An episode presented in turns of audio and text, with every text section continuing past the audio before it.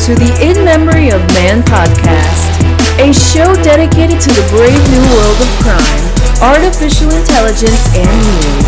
The future is now. Here's your host, criminal trial lawyer, researcher, and author, Robert Kiesling. Hello, welcome to the In Memory of Man podcast, Robot Crime Blog. I'm your host, Robert Kiesling. I do the research so you don't have to. So, the coronavirus has got you down and you're isolated probably for 12 to 18 months more until they come up with the vaccine. And you need to keep practicing social distancing, but you want to stay in touch and you want to be intimate and stay in touch intimately. Well, Japan has a solution for you. That solution robots. Not just robots, surrogate robots for you that can go walk around do all do the things that you would normally do, but you got to stay at home. But your surrogate robot's going to do that. Yeah, think it's too sci-fi and crazy. Well, no, it happened, and I just saw in the news today um, that students from Tokyo, Japan, and wanted to attend graduation but couldn't. They went ahead and they were allowed to have robot surrogates, and those robot surrogates were provided by a company called New Me. New Me. Yeah, I couldn't even make that up if I tried and these robot surrogates had their tablets with their real-time faces on these robots and they literally walked through for each person that was graduating and was handed the diploma the robot was handed the diploma. Is that not absolutely terrifying weird crazy beyond the scope of my imagination? Well yeah, it is. And I talked about it again in my novel Discredited Citizen, which is a near future crime thriller. I, I can't, folks, I, I just, I am flabbergasted that that is the case.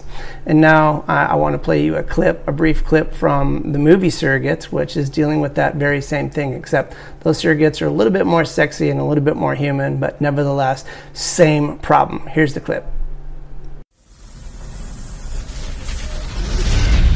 Robotic human surrogates combine the durability of machine with the grace and beauty of the human body. With most people living their lives through their surrogate selves, our world has become a safer place. Take a seat in your stim chair, and just with the power of your mind, you can control your surrogate and send it out into the real world. You can finally live the life you've always dreamt of without any risk or danger to yourself. We are confronted with an unprecedented situation. Two people have died while connected to their surrogates. I think we may actually have a homicide here. First one in 15 years. The public cannot be allowed to get the idea that using a surrogate can be fatal.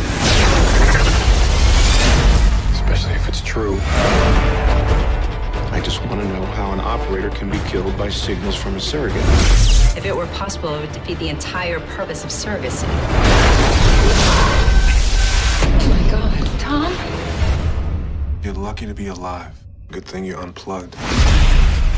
How long is it since you've been out without a surrogate? Can't even remember.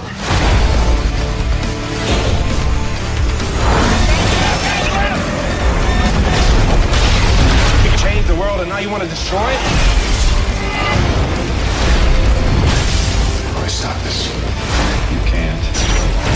Offline. I think something's going to happen.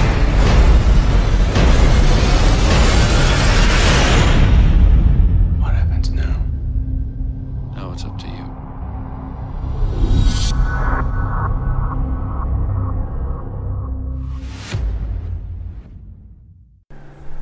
Okay, so you saw that. It's uh, it's pretty crazy, right? Well, you should check out the movie. It's even crazier. Um, just to get a sense of what the future is going to hold. And if this continues, then you're going to have robot surrogates that are going to not only go to graduations for you, they're also going to probably travel for you. Think that's crazy? Well, I just read another article out of the uh, Globe Trender. That's what it's called, Globe Trender. And it says that in 2020, the parent company of Japanese airline ANA will launch a futuristic new scheme that allows New Me, same company, which is obviously going to be the, is the parent company of ANA, uh, for them to have avatar robots to travel on behalf of humans, controlled from remote locations. 1,000 of them will be deployed by next summer. Deployed by next summer. That's 2021. For what purpose? I don't understand. So now you're not only going to have, instead of human police, robot police. And, and instead of helicopters and ro- uh, humans and helicopters, you're going to have the drones, right? Then you're not going to be able to leave your home and because you can't leave your home and you're in isolation and you have to practice social distancing, you're going to either have to rent or buy a surrogate robot. And let me, they are not sexy robots at all. I'll, I'll have uh, links to that, uh, both in my podcast and for my YouTube video um, to show you what they look like. They're like little, uh, little like Star Wars like robots with a with a camera with an iPhone on top of them. It's just super super creepy you know, I, I uh, we can't let that continue. Again, you know, the technocrats they're they're allowed to roam freely, gather data about us, uh, our di- uh, our digital online uh, version of ourselves without impunity. And They're and without us being able to opt out, they're allowed to collect data and privacy data on us that they have no right to collect and they're unregulated. And now with coronavirus, they're using they're using it as an excuse to continue to collect data. Not only that, but now they're allowing the governments to collect and use and utilize that data on us, such as in India. I've already talked about this in prior podcasts, but India now they are also having people mandatory signups to uh, for their phone and their phone if they are if they come within six feet of another person, the phone alerts them to stay away on top of what they already had to do in quarantine, which the phone, they have to take a picture like every hour uh, from that phone in order to prove it's them, and it gets uploaded to a private server. That's right.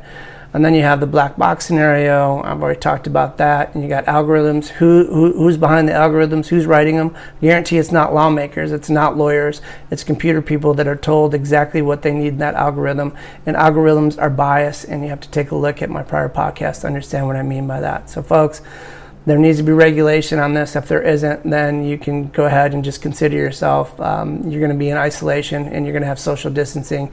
Your robot's going to roam around and you're going to be able to see everything, but you're not going to be able to interact with it except through that robot.